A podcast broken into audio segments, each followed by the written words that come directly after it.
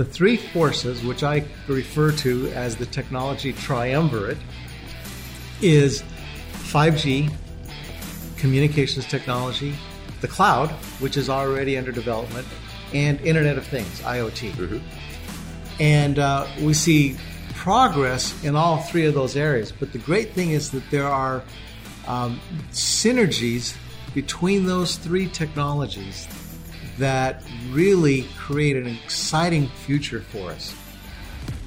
Connect, influence, optimize. You're listening to the Channel Channel, a podcast for executives and others involved in the authorized sale of electronic components. Brought to you by the ECIA, the Electronic Component Industry Association, working to promote and improve the authorized distribution channel.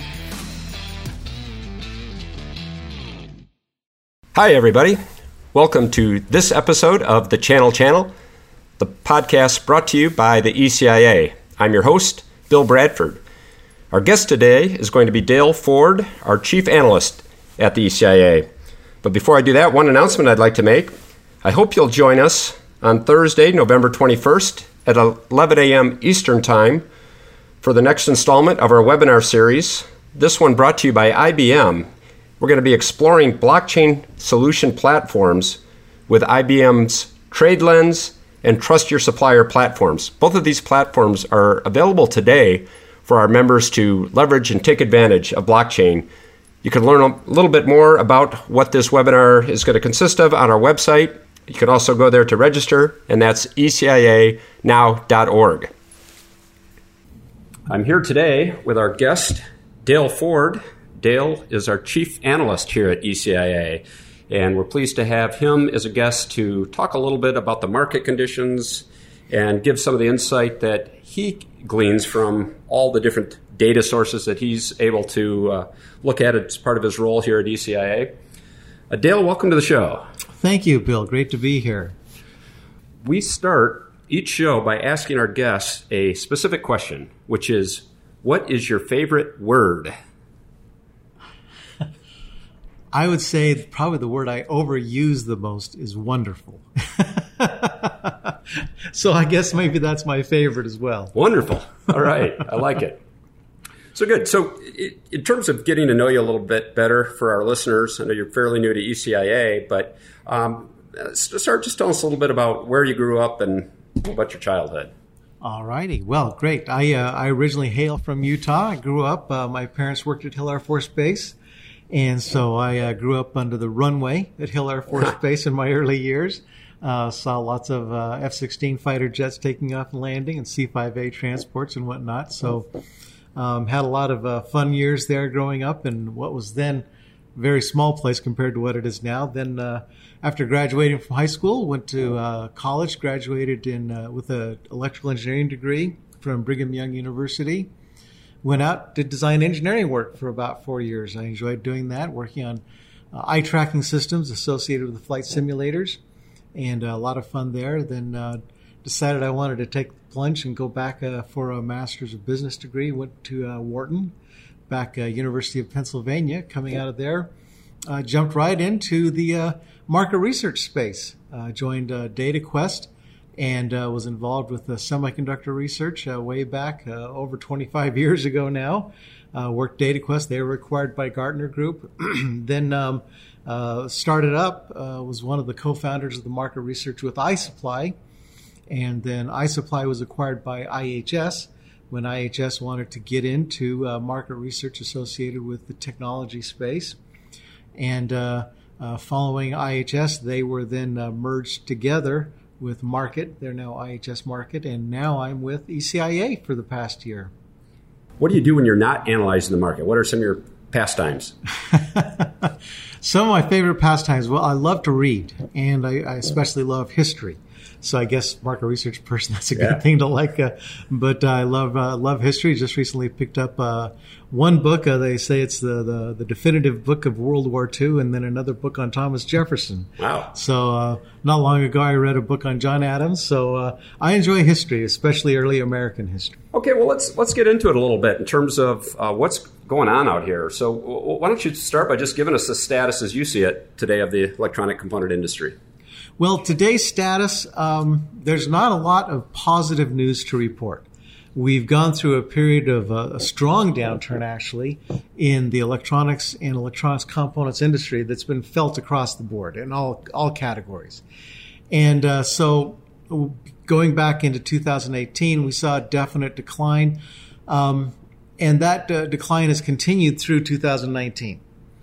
And so, if you look at the sentiment surveys, and one of the things I'd like to do is just highlight the the really valuable base of research that's been created at ECIA and that's available for members of the association. Jim Brewerton, working together with others, has really created an impressive set of data, which my sense is perhaps not used as much as it should be, but if you go into that data and you we have some sources of data that uh, tell us kind of the outlook and the expectations from Asia, we get that working together with our partners at TPC. And then also we have surveys looking more specifically at North America.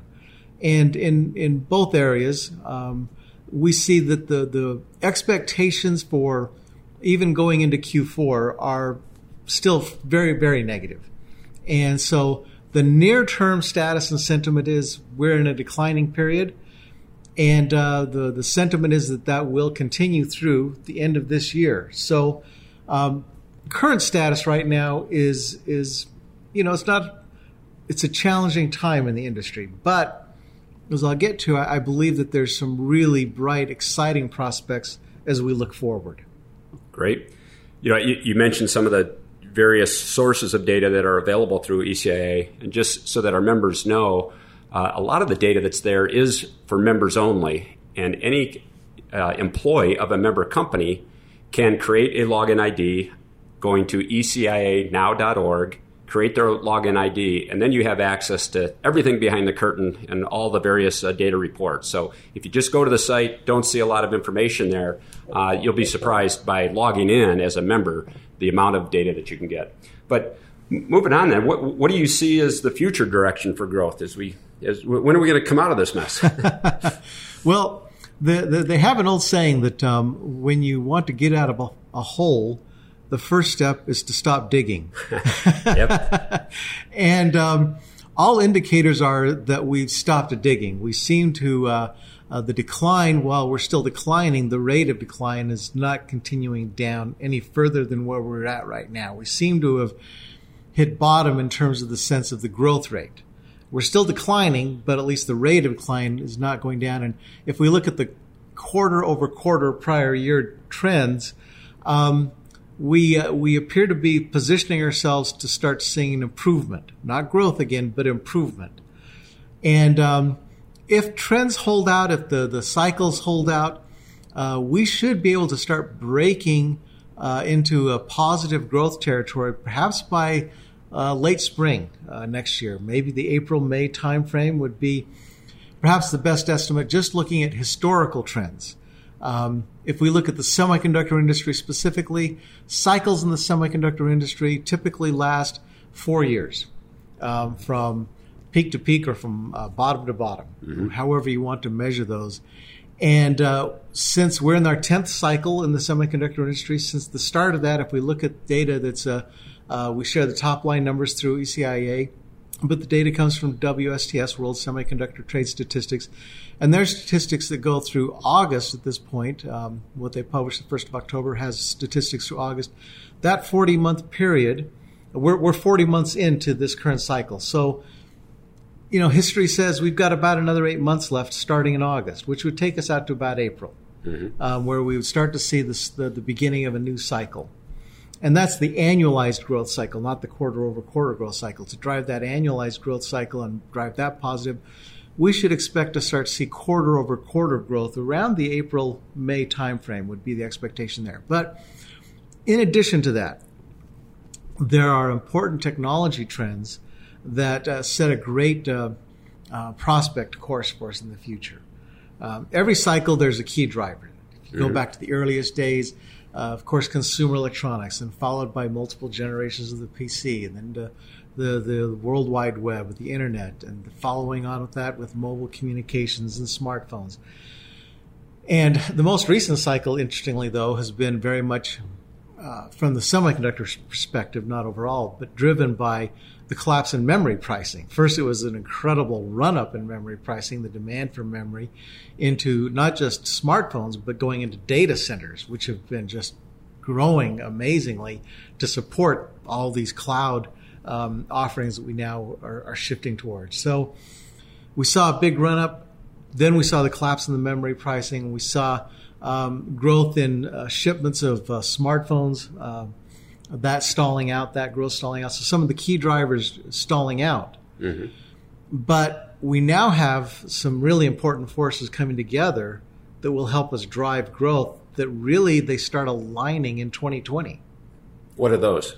So the three forces, which I refer to as the technology triumvirate, is 5G, communications technology, the cloud, which is already under development, and Internet of Things, IoT. Mm-hmm. And uh, we see progress in all three of those areas. But the great thing is that there are um, synergies between those three technologies that really create an exciting future for us. And the development and maturation in all three of those areas we see reaching a critical point. The, the, the, the late comer to the game would be 5G. Mm-hmm. IoT, of course, cloud already well underway with developments taking place there. But even with IoT, we're just seeing the beginning of all of the the, the nodes and all of the connections that are going to be uh, um, created over the coming forecast. So while we've seen growth, as they're saying, you ain't seen nothing yet. Mm-hmm. mm-hmm. we see exciting growth going forward for for IoT. But then 5G comes into the picture, and, and really 5G I see as being the driving engine. 5G is not what prior generations were. We, we, had first generation, which were analog phones. We had 2G, which was the transition to digital, 3G, 4G. And 3G and 4G primarily were increasing the data rates and the speed of data associated with wireless communications. That's the primary value proposition. There were other things, but mm-hmm. if you looked at the primary value proposition, that's what they afforded us, and that's what enabled you know the great performance we get on smartphones now. The thing about 5G is it's much more than just an increase in data rate. Uh, 5G has been called a network of networks. It's a unifying framework that brings together all of the applications under one umbrella, ranging from very high data rate, low latency types of applications to low power, low data rate, uh, very cost effective applications, all of these working consistently within one standard. And the expectation is this will be revolutionary in terms of its impact on the, the types of services and products that can be delivered both in a commercial and in a consumer sense, in an industrial sense as well. So, this is going to really revolutionize, in my view, um, the industry and be a powerful driving force for not just shipping new electronics, but driving an upgrade cycle for the current installed base of electronics because the new services that will be enabled with the combination of IoT, the cloud, and 5G, the services and the types of solutions that can be created there will drive demand for new hardware that can support those. And so I see new architectures in electronics coming out, and it won't be a nice to have type of situation. It will be a need to have situation. Consumers will see it as a need to have, but um, uh, but it will be a need to have where we'll see a great upgrade cycle going, not just penetrating new markets, but upgrading the current installed base of many electronic systems. Interesting. So, what are some examples of the applications that this triumvirate 5G and the cloud and the IoT? What, what, what, are some examples people can expect to see over the coming years? So the near term and, the, and what's capturing all the headlines right now, of course, are the mobile handsets. And we have the earliest handsets being introduced and sold this year. We had some pre 5G types of solutions being introduced, and and uh, we're starting to see the early reviews come back from you know analysts and others who are reviewing these early 5G products. And so the earliest headlines are captured by mobile handsets. And here we're talking about extremely low latency that's, you know, important for gaming applications in those settings and uh, very high data rates so you can have much richer higher resolution video content etc all on these mobile platforms. So that's the near term thing. And that that is exciting in and of itself. But now if we come to this broader realm of where we can now start capturing information from a wide array of sensors that go out so if you go into an industrial environment you now have the ability to place sensors onto uh, a very wide range of factory floor equipment where you're measuring performance of the equipment, throughput of product. You're measuring even down to like vibrations that can give an early indicator for um, uh, need for service in equipment and things of that nature. Now you're putting this, take, capturing this data, putting it in in a very low cost. Again, it doesn't have to be a low power thing, so they, they can be last a long time. And then you capture this, you bring all of this into a, a cloud solution. So the people responsible for managing this factory or this network of factories now have incredible visibility that helps them optimize what their uh, their operations and have and generate potentially significant cost savings. There was there was a great example that, that goes back a number of years, but um, I think it applies here. General Electric, world's largest supplier of windmills, and they talked about the benefits they have of applying sensors on these windmills that they put around, right? Wind energy and, and what can be driven there. And with the, the, the modeling that they've done, the big data concepts that are developed, the, the, the, it's really a new science of big data. They're able to take these individual windmills and they can determine what is the optimal rate to run that windmill at. They know what is the, the price per kilowatt of energy at a given time. They can see if we run this windmill at 110%, we know it will reduce it by, you know, this percent in its lifetime. But what's the trade-off in terms of additional revenues it generates? So they're able to optimize their investments in windmills, the operators of these. And that's done by having these sensors, it's done by capturing the data in a cloud and real time saying, this is the performance, this is the wind, these are the energy prices, and you can optimize things that way. It has, opt- uh, of course, we have optimization and security applications, and even in the consumer experience. If you have a consumer going through um, in, the, in a purchasing environment, uh, there's a balance, of course, between privacy and what consumers are willing to give up that way. But the entire consumer purchasing shopping experience, whether it's going out into a, a physical store or whether they're doing something online, again, the sensors and everything that comes into play really facilitates. And then where we're involved with supporting the distribution community into the distribution world, you're able to track and, and follow what's taking place with shipments and monitor it again and optimize the supply chains and how those are operating. So there are just so many areas that come into play when we look at the ability to communicate either at extremely high data rates, high volumes of data, or extremely low cost but very valuable and uh, you know lower data rates of data so that we can be measuring and managing so many more aspects of our physical environment. You mentioned that uh, this this explosion uh, of the triumvirate is going to also require uh, new hardware. Um, it's going to demand new hardware. What are some of those opportunities that our members, our component manufacturers, for, for example, are going to have to keep in mind in terms of delivering on new technologies to support this.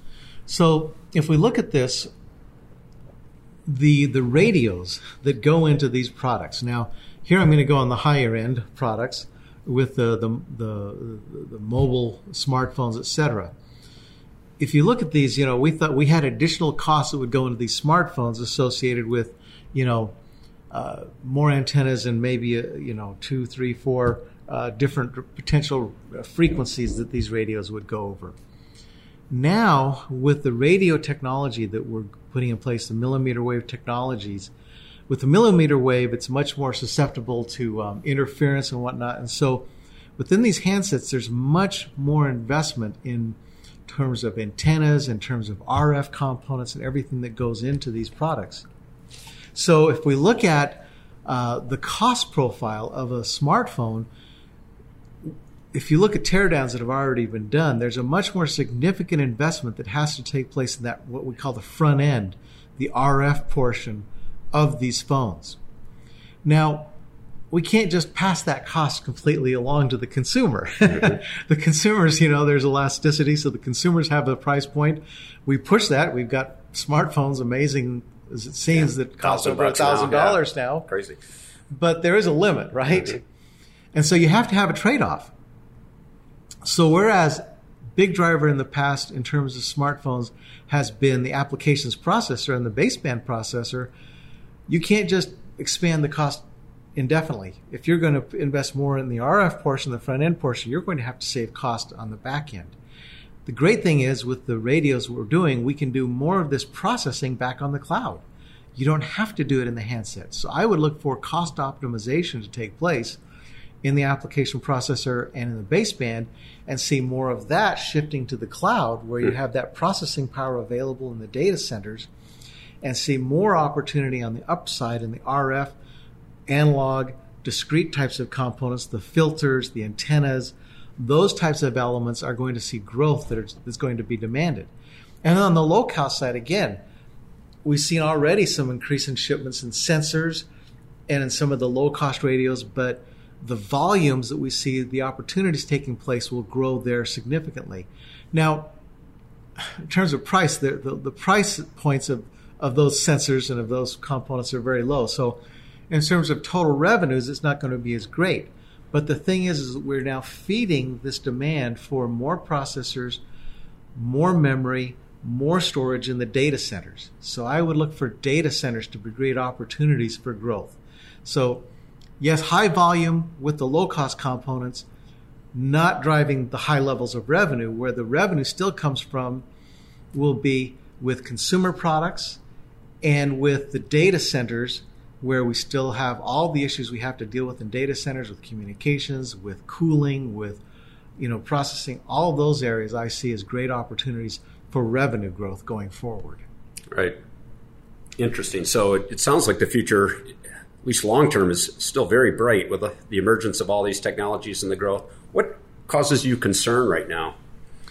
The the number one most significant concern is is not won't be a surprise to anybody. It's cybersecurity. And uh, cybersecurity will simply grow in its importance as we see more value generated and created in the digital world. Um, you know, the old thing, well, why do you rob banks? Well, that's where the money is, right? Yep.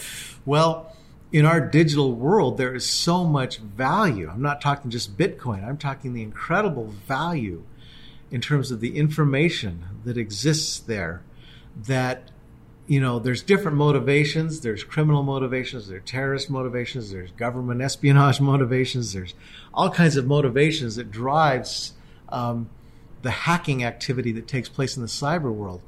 But we have to find a reasonable level of security and privacy that has to be established for some of these applications to really go forward and grow. One of the biggest targets, for example, in cyber crime today is, interestingly enough, the healthcare industry. People are going out, attacking hospitals, getting those data, getting that data, getting those records. And, you know, that's the current risk. But let's say we have somebody on a pacemaker and the doctor wants to be able to monitor that pacemaker well, you've got to be awfully sure that there's nobody that can go in. We've seen movies that have, kind of have the horror story. Well, I can mess with the pacemakers, right? right. um, but but anything that's life critical, and some of these become life critical, are will be life critical. You have to have just robust security. For for example, another application beyond medical applications, look at autonomous vehicles.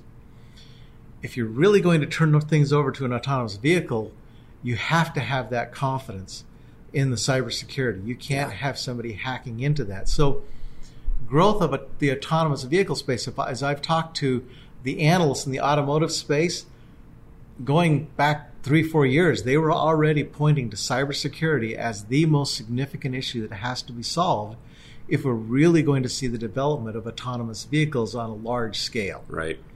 So, if we look at the cybersecurity, I could go on for a long time there there are many important issues that have to be dealt with there. In fact, I remember it was uh, not many years ago at one of the ECIA executive conferences where there was a presentation, uh, a white hat mm-hmm. hacker, one of the good guys, talking to the industry about how the industry really needed to take cybersecurity much more seriously than they have.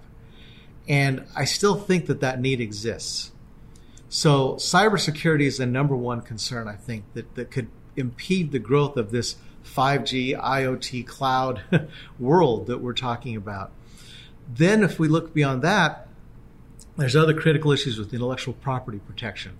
You know, we have to be able to have confidence that if we're investing in something, we can get the return on our investment. You know, investment, intellectual property, it's the lifeblood of electronics and technology. If people feel they can't get a return on that investment, if it's going to be stolen, we put a put at risk the investments we need to continue driving the technologies forward. Yep. So intellectual property protection is really critical, and and uh, again, I, I won't go into any more depth on that now. Uh, one that's near and dear to everybody's heart in the electronics components industry is counterfeit. Right. And uh, if we look at counterfeiting, um, we continue to wage the battles there. Uh, we find many valuable solutions, but um, there continue to be new ways, uh, approaches to counterfeiting products that come into place. Um, one another area that's captured a lot of headlines is uh, free trade. Um, I would argue that the electronics industry has been one of the greatest beneficiaries of the free trade uh, environment that's been created you can really go back and look at the acceleration and growth overall of the electronics industry and revenues, and you can point to the dynamics associated with free trade with that. And so we have a lot going on in that space right now. Whatever solution comes out the other end, we have to have a solid trading environment going forward. If, if that falls apart, that becomes a problem. And then one final thing I'd point to that I look at as a, real risk is the balkanization of the internet, is what I call it. Mm-hmm. And these, and I should note that in two papers that are published up on um, our statistics uh, site on ecia.org, um, there's uh, two papers. One that addresses the bright future we've been talking about. Mm-hmm. Then there's another one just addressing these risks. Right. And I, I address all these in more detail, but cybersecurity, we see China right now it's not a new development, but they have a different philosophy, a different approach to the internet, what they allow in terms of uh, the, the, flow of communication, access to, to information, and um, they view that this is a, a, privilege granted by the government that should be regulated, managed very closely by the government. It a, a very diametrically opposed view to that compared to what Western societies uh, and the, the philosophies that have driven the internet in Western societies. But we're seeing more governments, more areas where they would favor more of China's approach to the internet. And if we start setting up barriers to communication between countries, that balkanization of the internet creates a real potential difficulty in all these uh, software as a service, XaaS types of uh, solutions that we want to drive with the cloud. If we're putting up barriers um, then that makes this much more regionalized, maybe even more country specific. That can be a good thing when you're trying to meet the needs of a specific market. But when you're trying to, again, going back to the free trade, open market type of concept, there's real benefits that come from the more open environment of the internet. And so uh, it's something that's not, it's much farther down the list in terms of concerns related to the others, but it's one to keep an eye on. Dale, I know our members have really appreciated the in depth analysis that you've been providing to the ECIA and your comments here today. Uh, we certainly plan to have you as a regular on the show so we can go into a lot of these in more detail and really keep a pulse on the market as it continues to evolve here and hope uh, that the prediction for return to health uh, next year comes true. We're all hoping for it. all right, Dale. Well, thanks again very much for being a guest on this episode, and uh, we look forward to having you back. Thanks everybody for listening to this episode. I want to just remind you to please join us on Thursday, November 21st for our webinar series featuring IBM, where we will explore blockchain solutions with their TradeLens and Trust Your Supplier platforms. Also, listen to the next episode of the Channel Channel, which will come out on December 2nd, where our guest will be Rob Kirch, the Vice President of Distribution for Vishay. Rob is also the Chairman of the Manufacturing Council at the ECIA. In the meantime, happy Thanksgiving, everybody.